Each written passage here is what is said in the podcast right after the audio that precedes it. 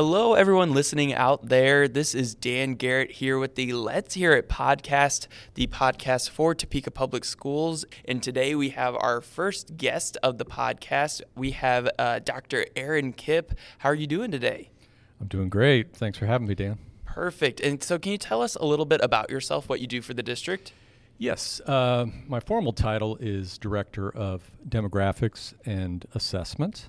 Right. And so sometimes when you hear demographics, it doesn't always click what you do. So you kind of deal with anything to do with our enrollment numbers, our testing scores, um, kind of the populations of our district. Is that right? Yes. Uh, it's, yeah, we, we basically handle anything related to student data, whether that's attendance, discipline, ass- assessments, uh, ACT, you know, all the way from preschool all the way to uh, 12th grade. We are actually coming up on our spring testing season. Uh, we are very excited about it, so much so we call it the celebration of learning.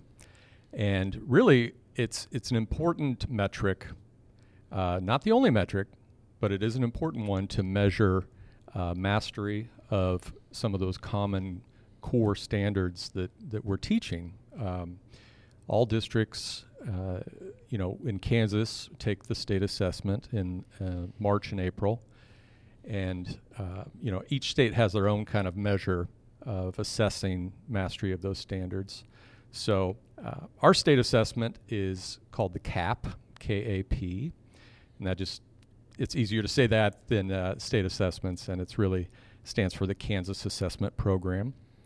Now, it is only uh, given to third grade through eighth grade, plus the 10th graders also take a high school assessment.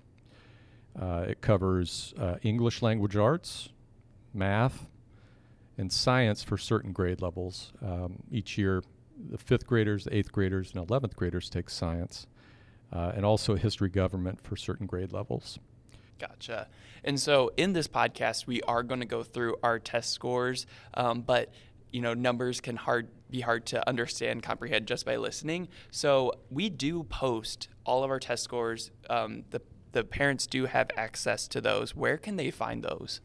Yes absolutely. Uh, for individual scores i would recommend contacting your school. Uh, the principal or assistant principal can help you get a report for your individual student.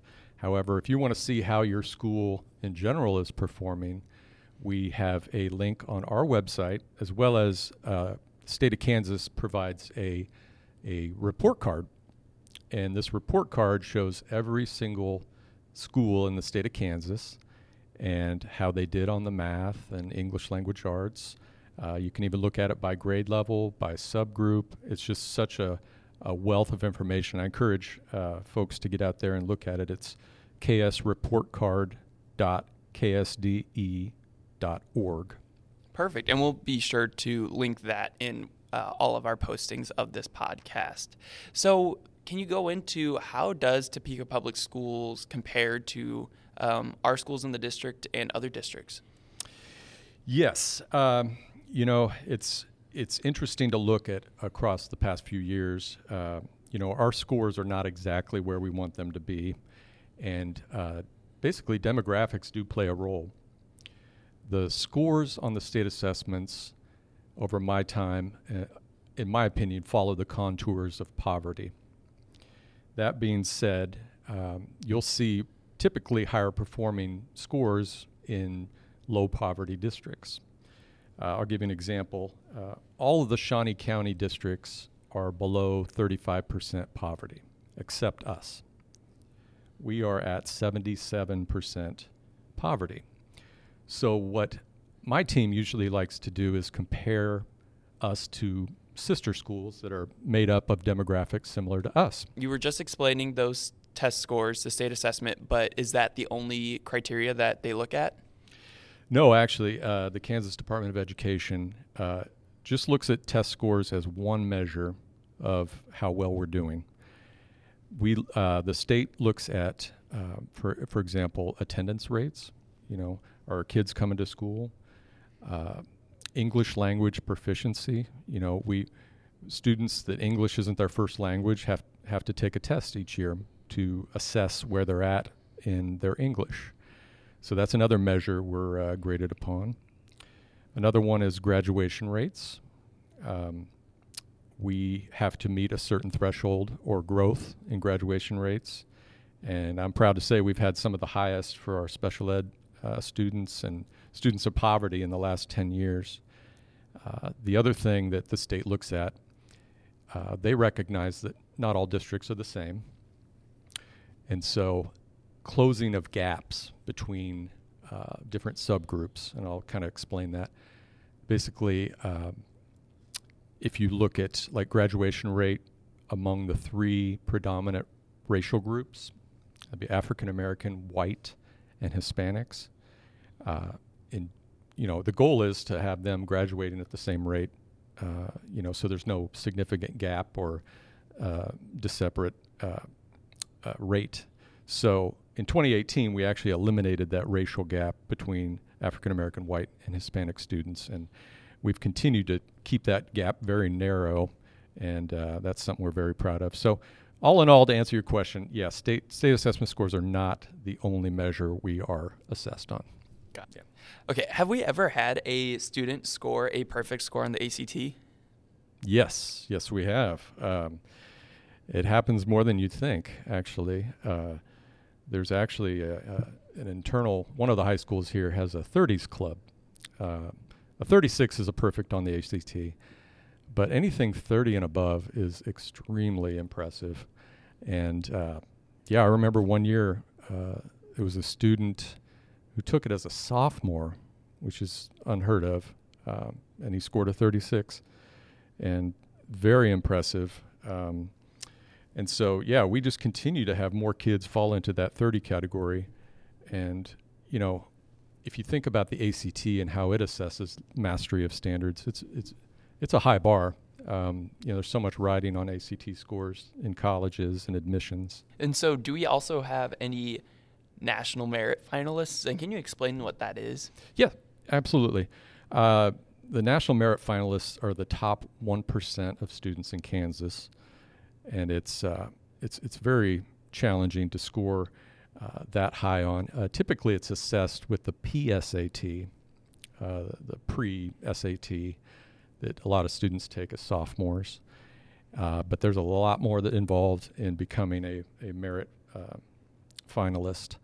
Um, and like I said, we do have several of those um, over the years.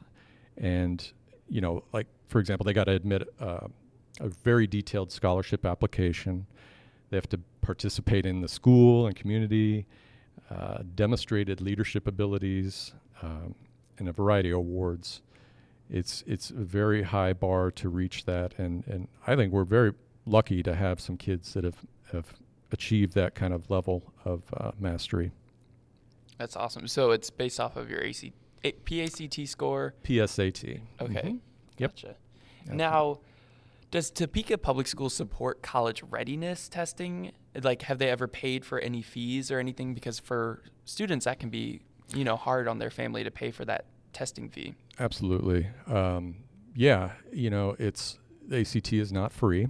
Uh, fortunately, the state of Kansas did start offering uh, a free ACT for all uh, juniors, and we actually wow. just had that in March of 2022.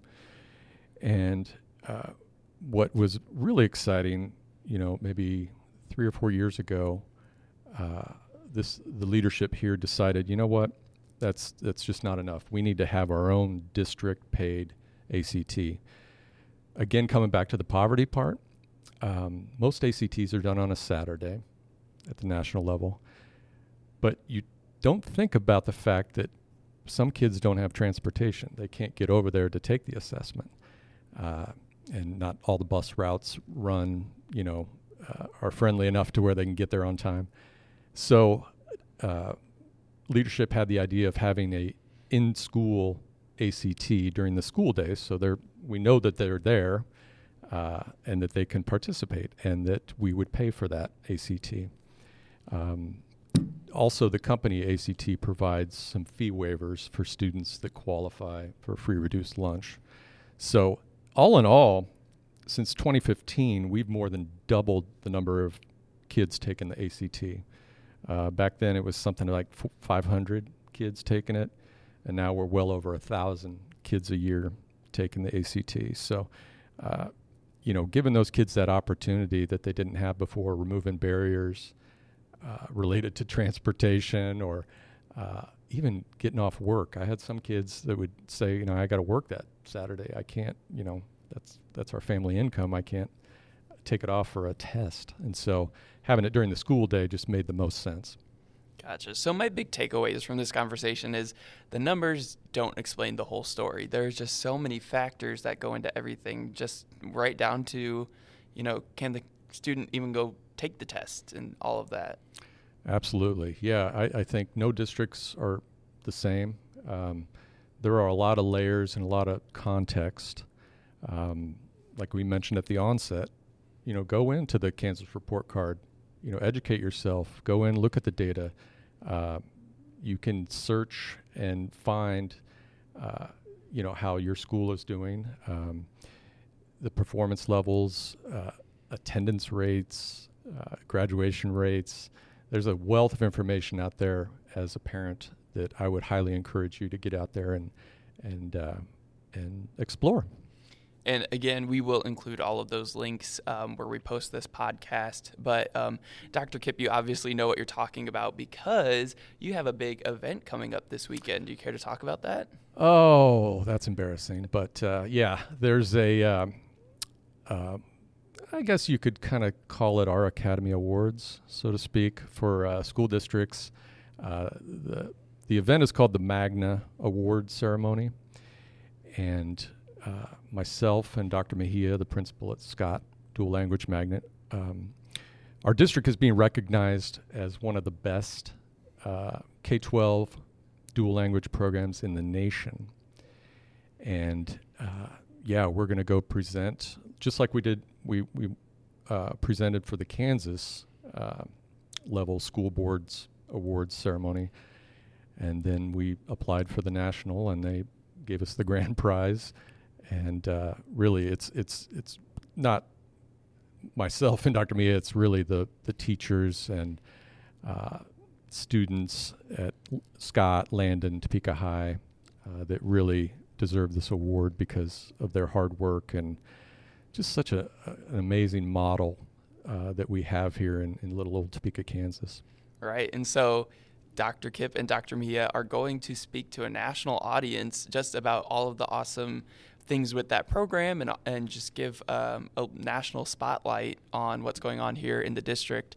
So he's going all the way to California. And as it's snowing a little bit here in Topeka, I'm kind of jealous that you guys get to go out to bright sunny California. We'll sneak in our suitcase. Dan. Okay, there we go. That sounds like a. I'll get a, a double wide luggage for me to hide in there. But there you go. I do appreciate you coming down to uh, break down all of these numbers. It is. I'm sure it's it's hard to comprehend all of this that goes into. But we are just hoping here at Topeka Public Schools to kind of um, be transparent and um, let you guys know how our numbers are doing. We're of course this is an ongoing thing. It doesn't happen overnight it's just a, a, an ongoing process to increase our scores in all of those capacities.